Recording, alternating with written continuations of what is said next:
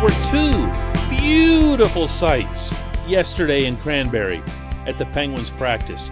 Unless, unless you were watching through the eyes of Barry Trotz. Good morning to you. Good Wednesday morning. I'm Dan Kovacevic of DK Pittsburgh Sports, and this is Daily Shot of Penguins. Comes your way bright and early every weekday morning. If you're into football and or baseball, I also offer up daily shots of Steelers and Pirates. The Penguins are gearing up for a first round against the mediocre slash slumping slash passive Islanders. If it doesn't sound like I have a lot of respect for them, I really don't.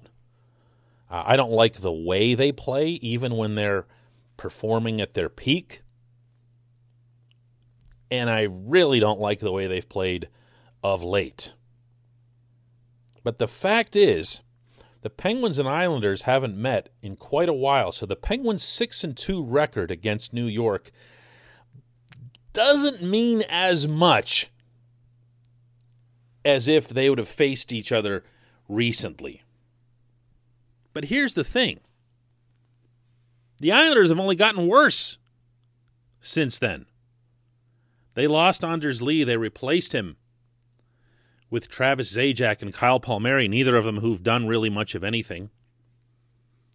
They've basically stopped scoring goals, other than Mathew Barzal, who's fantastic. And of course, when the Penguins are involved, Jordan Eberle turns into like a 60 goal guy. But they don't have a, a, a, ton of offensive talent. I should throw Brock Nelson into that too. Really, really good hockey player. I don't think they're all that good.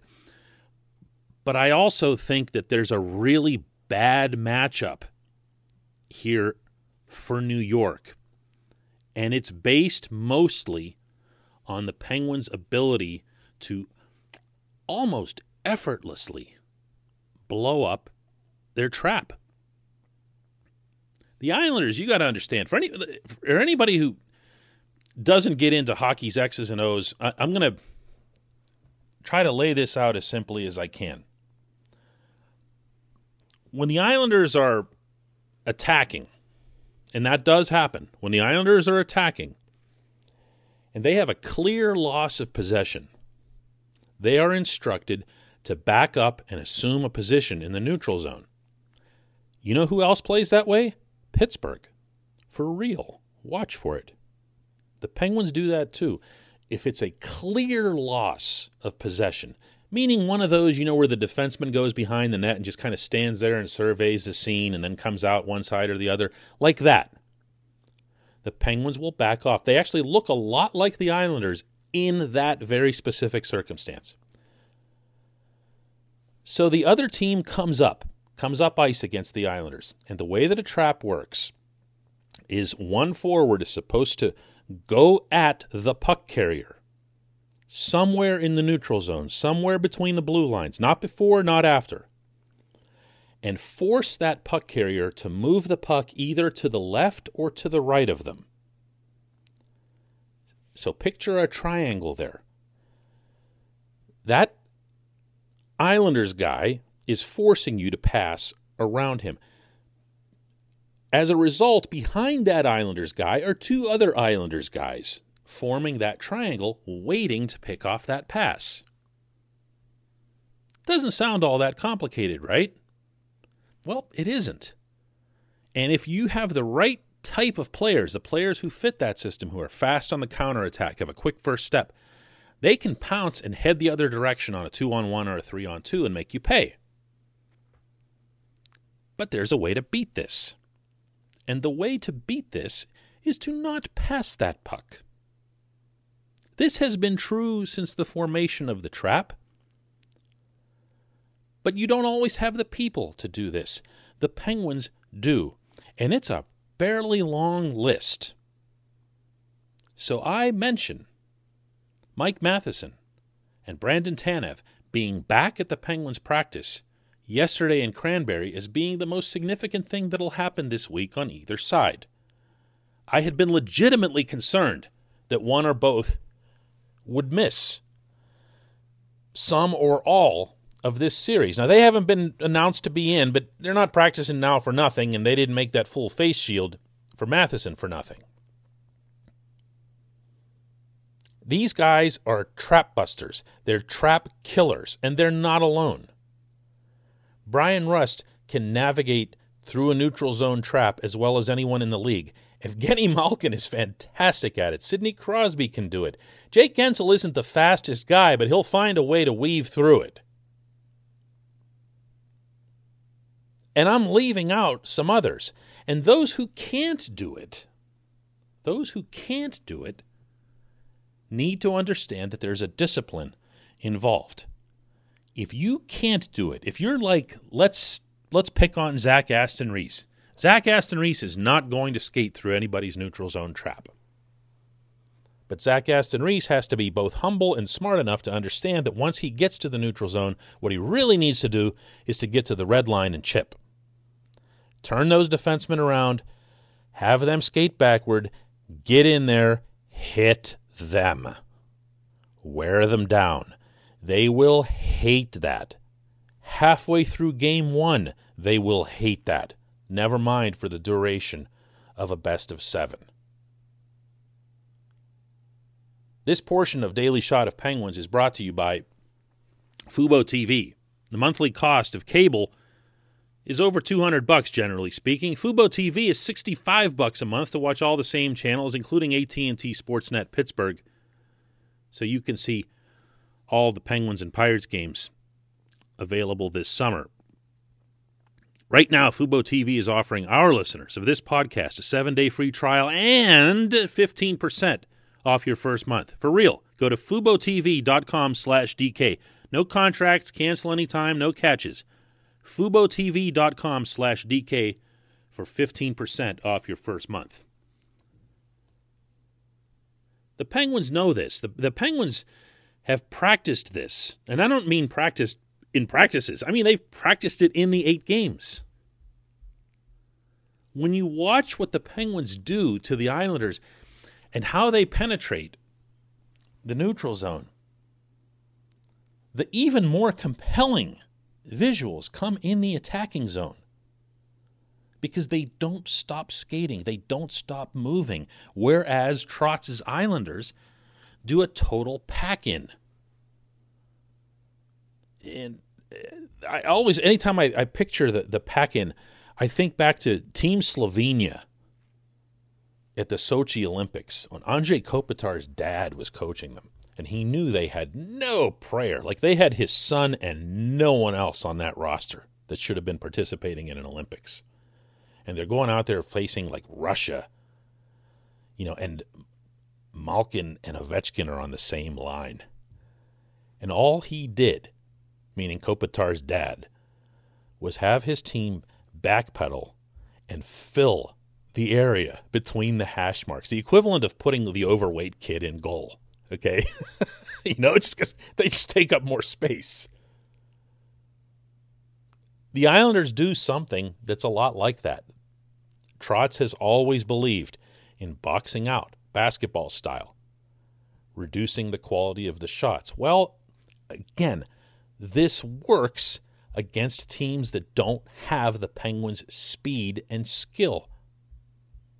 Because it is hard to dissect a passive box, especially when those players are trained, and the Islanders are, to intercept those passes, to be good with their sticks to be smart positionally. But if you're the Penguins and you're good at that sort of thing, and you have the speed to go buzzing around the New York zone, it almost at times, over these eight games that they played this year, looked too easy. And it has felt too easy. It's to the Penguins' credit that they stayed persistent, they stayed patient, and eventually worked toward their good chances and capitalized on them and beat this team way more often than not. I, I like the Penguins' chances in this series an awful lot. And I like the Penguins' chances of staying true to what I just described that much more. Listen to Bryan Rust himself on this subject yesterday after practice? Uh, they work really hard. Um, they always guys, they always have guys uh, working back and back checking hard, and um, it's you're never really going through maybe one or two guys. You're you're going through three, four, five guys, and they're always uh, defending hard, playing hard, and I think uh, playing against teams like that is fun. It's a strange mental mix that's required here, isn't it? Because you, on one hand, have to be super fast, skate fast, think fast, but yet you're thinking primarily off of a foundation of patience. You have to keep reassuring yourself that if this crack at the wall didn't work, my next one or two or three are going to. And you have to stay confident in that. You can't get frustrated. You just have to keep taking all the cracks. The Penguins have been really, really good at this. Trotz knows this. Trotz knows that Matheson and Tanev coming back give him two more problems than he already had in what's lining up to be a pretty significant mismatch. When we come back, just one question.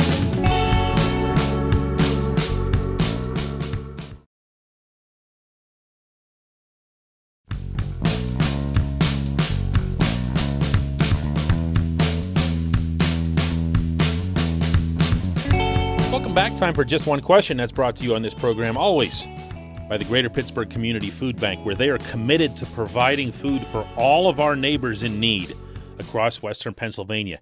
That does not end now that we're getting vaccinated and the end of the pandemic appears to be near. There is still a need. And if you'd like to help, you can do so by visiting Pittsburgh Food Bank pittsburghfoodbank.org. Spell it out pittsburghfoodbank.org. Today's question comes from Rick, who asks Does this fan base give you pause that the day after securing the division and locking up home ice advantage, your question yesterday was about who should be fired if something goes wrong? Maybe I'm just overly optimistic and I'm willing to enjoy what the Penguins have accomplished as opposed to wondering how or why they might fail. Rick, everybody's got a different personality. Everybody. There are no exceptions to that. There are no two identical personalities. And one thing I don't make a habit of doing, uh, to put it mildly, is telling people how to feel, how to react, including fans of Pittsburgh sports teams. I understand that there's going to be trepidation entering these playoffs. I've heard that from people, I've read that from people. And a lot of it is a, a little irrational. You know, a, a lot of it is, you know, based on stuff that happened. I mean, the Boston thing in particular, on a series that took place seven years ago with a completely different team on both sides. Uh, oh no, can't face the Bruins because Tuukka Rask did this thing in 2013.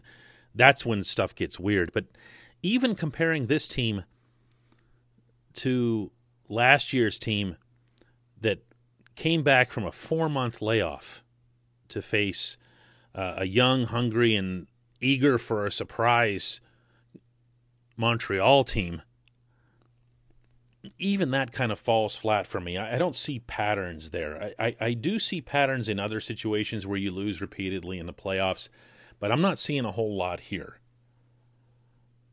That Montreal series to me was just a case of the Penguins did, never got their legs under them. And when they did, Carey Price was there. Carey Price was really, really good. Two years ago, I thought the Penguins actually played pretty well against the Islanders and getting swept. I also thought that the Islanders were just this unstoppable buzzsaw. I don't know that I've seen a hockey team come out that energized and with so much behind it the speed, the size, the physicality, uh, everything that the Islanders did, including the atmosphere uh, up there in Uniondale. None of that's really going to be in play here. This Islanders team isn't that Islanders team. I mean, they still got the same fourth line, you know? Barzal's become a better player, but overall, it's just not the same group. It's not the same mindset. And for that matter, Uniondale won't be the same either. The Islanders are going to have, as they announced yesterday, 7,000 people allowed. Now, 7,000 people in that old barn is going to be unlike any atmosphere this Penguins team will have encountered in quite some time. But it's still not going to be anywhere near what it was two years ago. The place was unbelievable. It was unbelievable. Out in the concourses, it was unbelievable. And I had to pass through the concourses to get to the media areas. And this was like in the intermissions, and they're out there screaming and cheering. It was, it was ridiculous. You're not going to see something like that again. So I, I get, you know, fans are going to be more influenced by the past than coaches or players will. They will almost always, meaning the participants, live in the now. That's the way they're trained, that's the way they're conditioned. It's what they talk about every single day when they show up for work is about focusing on that day's game. Not one of them is thinking to themselves about some saves that Tuukka Rask made in 2013. They just don't do that. So fans are going to feel exactly how they want to, and and and you will too, Rick. And I, I don't really think it's you know something that's worth criticizing or admonishing uh, in any form. If the Penguins lose Game One of this series, you will hear all this stuff that you just described times 10. You'll hear about Sullivan. You'll hear about Gino. You'll hear about Letang. You might even hear about Sid. Because that's that's what this is. Fans is short for fanatics. You know? There's not always rational thought being applied in every case. I appreciate the question, Rick. I appreciate everybody listening to Daily Shot of Penguins. We'll do another one tomorrow.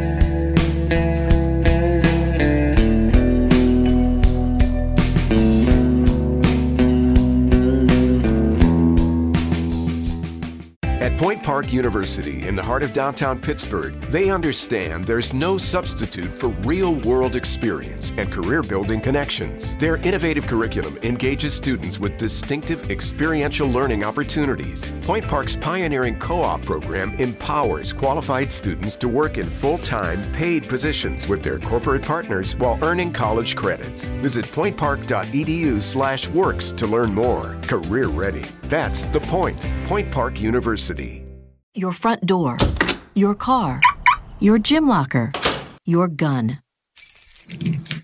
Safety is a habit. Learn more about how to keep guns safe and secure. Visit projectchildsafe.org.